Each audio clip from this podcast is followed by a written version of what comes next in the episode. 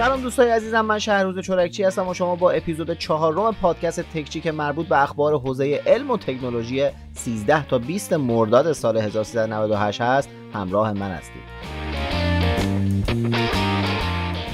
تکچی این هفته رو با مهمترین اتفاق حوزه تکنولوژی که توی این هفته گذشته افتاد یعنی معرفی گوشی های نوت 10 شروع می‌کنیم.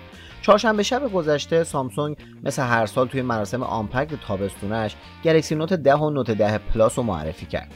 این اولین باریه که سامسونگ دو تا گوشی Note داره معرفی می‌کنه. البته تفاوت اصلی این دو تا گوشی هم اینه که مدل Plus نیم اینچ بزرگتره باتری پرظرفیتتری داره و کارت حافظه هم پشتیبانی می‌کنه.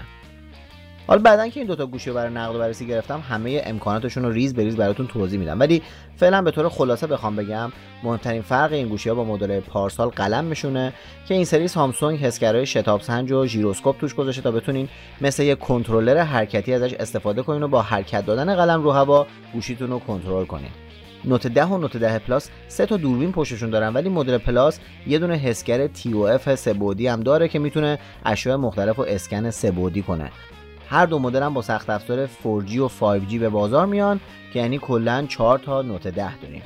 اینم باید بدونین که قیمت Note 10 و Note 10 Plus از 949 دلار شروع میشه و گرونترین مدلشون که مدل 512 گیگابایتی Note 10 Plus و 12 گیگ رم داره 1199 دلار قیمتشه. البته این قیمت ها مربوط به مدل های 4G و مدل 5G قطعا به مراتب گرونترن. پس اگه می‌خواین Note 10 بخرین از همین الان برین تو صف فروش کلیه‌تون که تا تاریخ عرضه‌ش نوبت فروشتون برسه.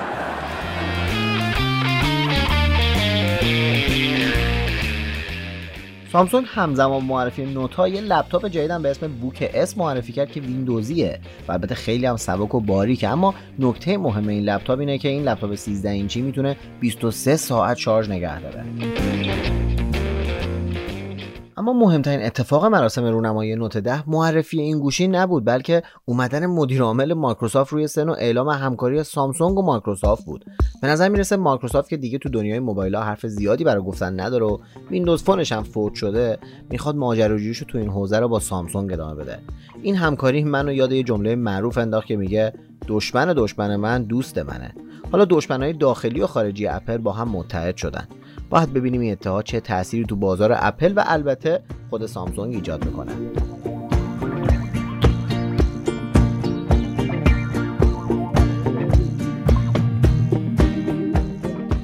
اول هفته گذشته اینتل بالاخره نسل دهم CPU هاشو معرفی کرد. البته برای اونایی که منتظر بودن این CPU ها بیان تا یک کیس جدید ببندن باید بگم که شرمندهتونم فعلا این CPU ها فقط برای لپتاپ ها معرفی شدن.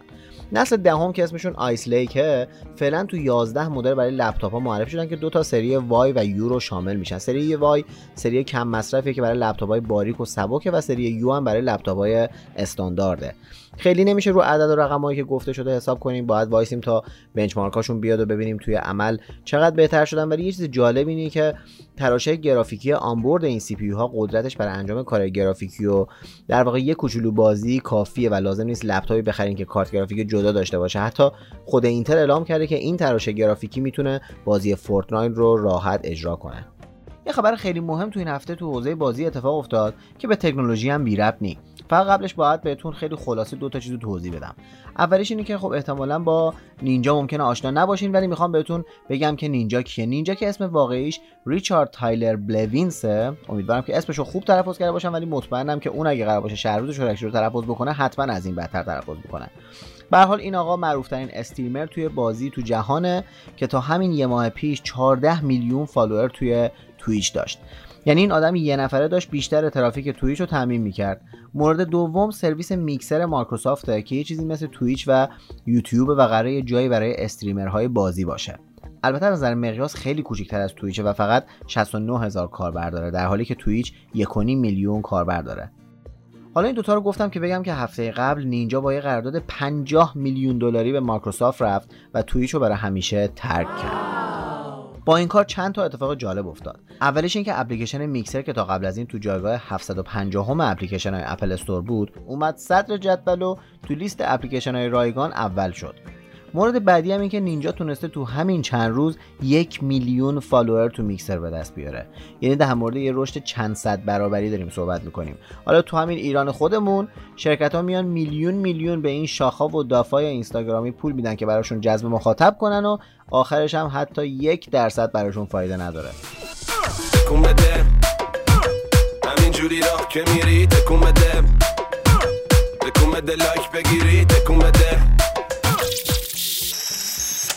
خب حالا یه خبر دیگه دارم براتون از سامسونگ.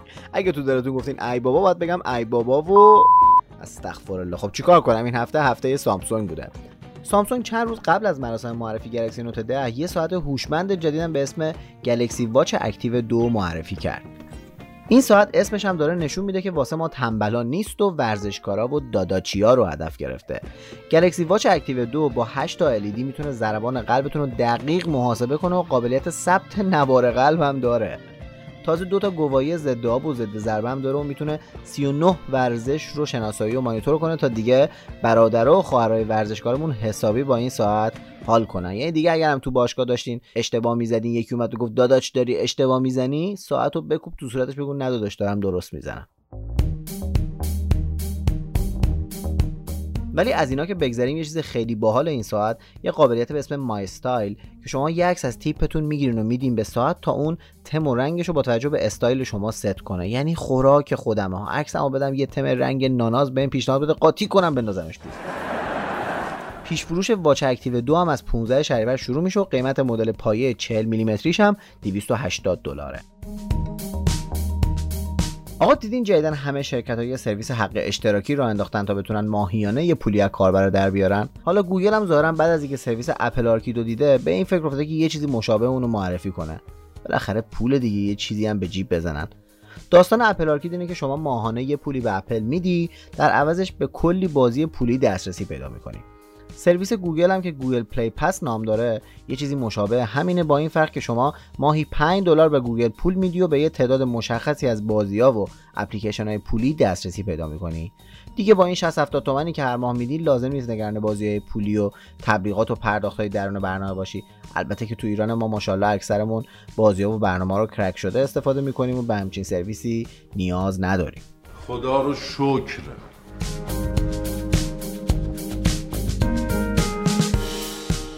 تو این چند ماه اخیر انقدر که همه خبرها شده شیائومی و هواوی و سامسونگ اصلا به کلی یادم رفته بود که سونی هنوزم داره گوشی تولید می‌کنه.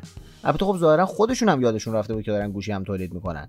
چون آمارای جدید نشون میده که سونی تو بازه زمانی بین ماه آوریل تا جوان فقط 900 هزار گوشی وارد بازار کرده که در مقایسه با سال قبل 55 درصد کم شده.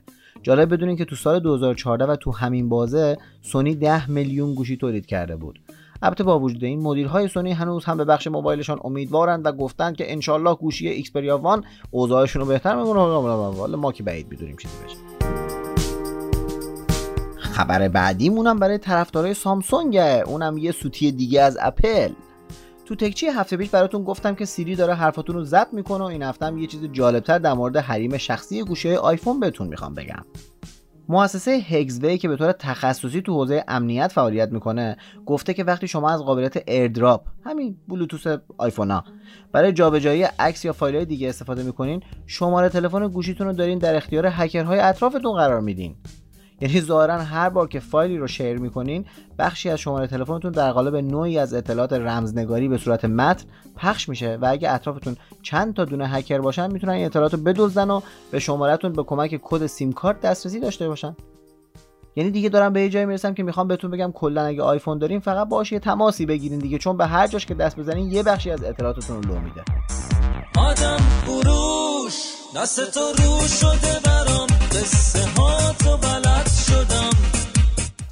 خب حالا یه خبر بهتون بدم در مورد پلی استیشن مدیر بخش مالی سونی اعلام کرده که جنگ تجاری بین آمریکا و چین و البته زیاد شدن تعرفه واردات از چین به آمریکا باعث شده که قیمت همه محصولاتی که تو تو چین تولید میشن زیاد بشه و به احتمال زیاد به زودی شاهد گرون شدن پلی استیشن و کنسول های بازی دیگه باشیم. تنها دلخوشیمون همین پلی استیشن بود که اونم قرار گرون بشه. حالا نکته اینه که خود سونی میاد 10 درصد گرونش می‌کنه تو ایران 90 درصد گرون میشه. چرا چرا چرا چرا چرا چرا؟ به هر حال می‌خواستم بگم اگه می‌خوام پلی استیشن بخریم بریم بگیریم. بابا وای نسین که تا گرونش بریم بخریم برو بخره برو. دیدین تو این چند ساله چقدر قیمت مکبوک های اپل گرون شده؟ حالا شاید براتون سوال باشه که خب چه جوری میشه از اینی که هستم دوباره گرون ترش کنن خب اپل راهش رو پیدا کرده. باید براتون بگم که یه سری گزارش منتشر شده که نشون میده نسل بعدی مکبوک ها که توی سال 2020 قرار معرفی شن از اینترنت نسل پنجم یا همون 5G پشتیبانی می‌کنن. حالا یه مورد خیلی ترسناکترش اینه که اپل برای بهبود سیگنال های 5G می‌خواد بدن این مکبوک ها رو از فلز به سرامیک تغییر بده. جالب بدونین که هزینه تولید بدن این مکبوک سرامیکی در مقایسه با فلزی 6 برابر بیشتر میشه. دیگه خودتون یه دو تا چهار تا بکنین. می‌بینین که کلا یا باید یه دونه مکبوک بخرین یا یه دونه ویلا تو شمال. دیگه خودتون برین انتخاب بکنین ببینین کدومو می‌خواین.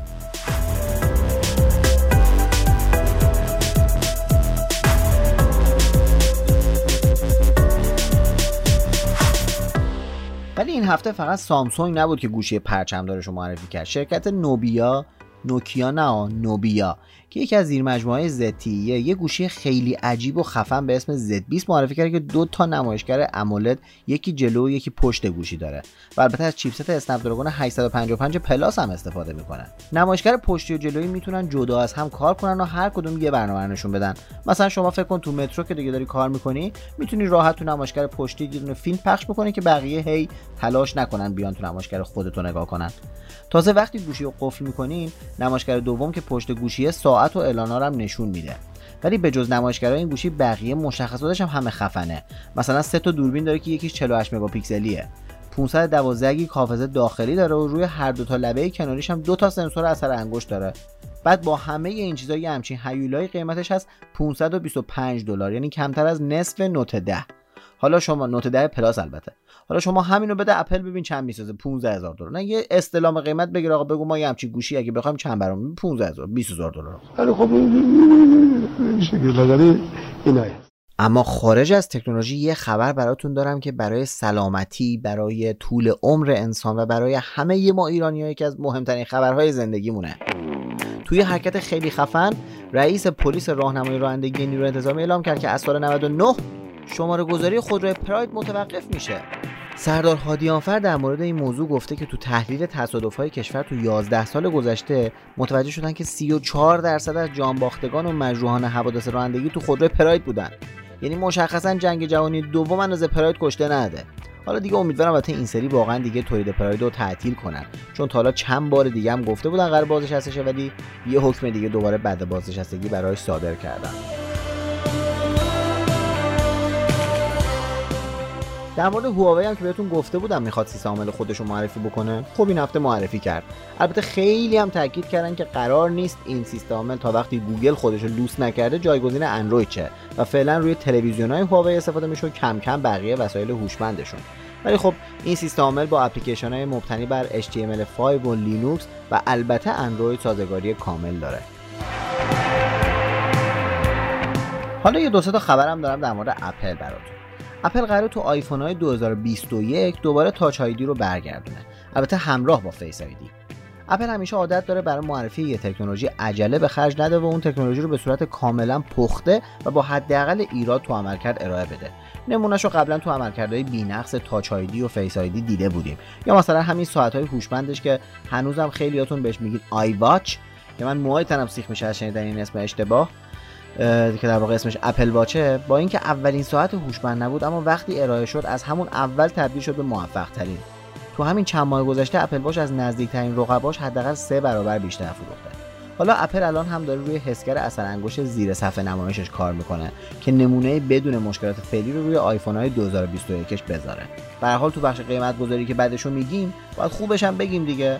خب البته اخبار اپل هنوز تمام نشده یه کوچولوی دیگه هم ازشون بعد بگم اینم گوشه دلم مونده اومدن و تو این هفته اعلام کردن که برای گوشی های جدیدشون مثل آیفون 10 یا 10 s یا 10 آر امکان تعویض باتری توسط نماینده غیر مجاز خودشون رو محدود کردن. یعنی حتی اگر که باتری اورجینال هم تهیه بکنین ولی توسط نماینده ای که مورد تایید اپل نیست تعویض بشه همیشه این ارور باتری غیر مجاز رو گوشیتون می‌بینین. اما خب همونطوری که گفتم این مربوط به آیفون های جدیده که خب احتمالا فعلا تا چند سالی نیاز به تعویض باتری ندارن.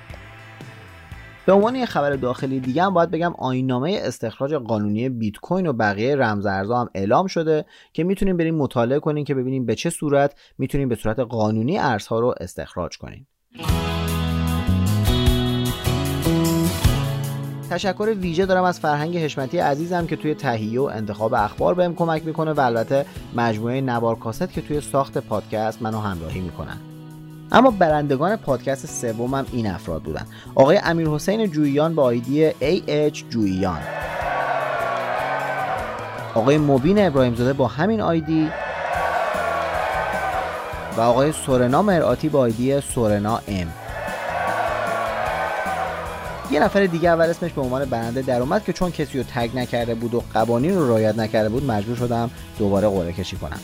اما مسابقه هفته بعد اینه. یه پستی توی page اینستاگرام هم هست که توش یه موز دستمه.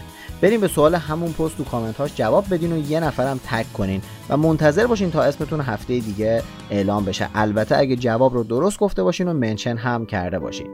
تا تکچی هفته بعد همتون به خدای بزرگ میسپارم. خدا نگهدار.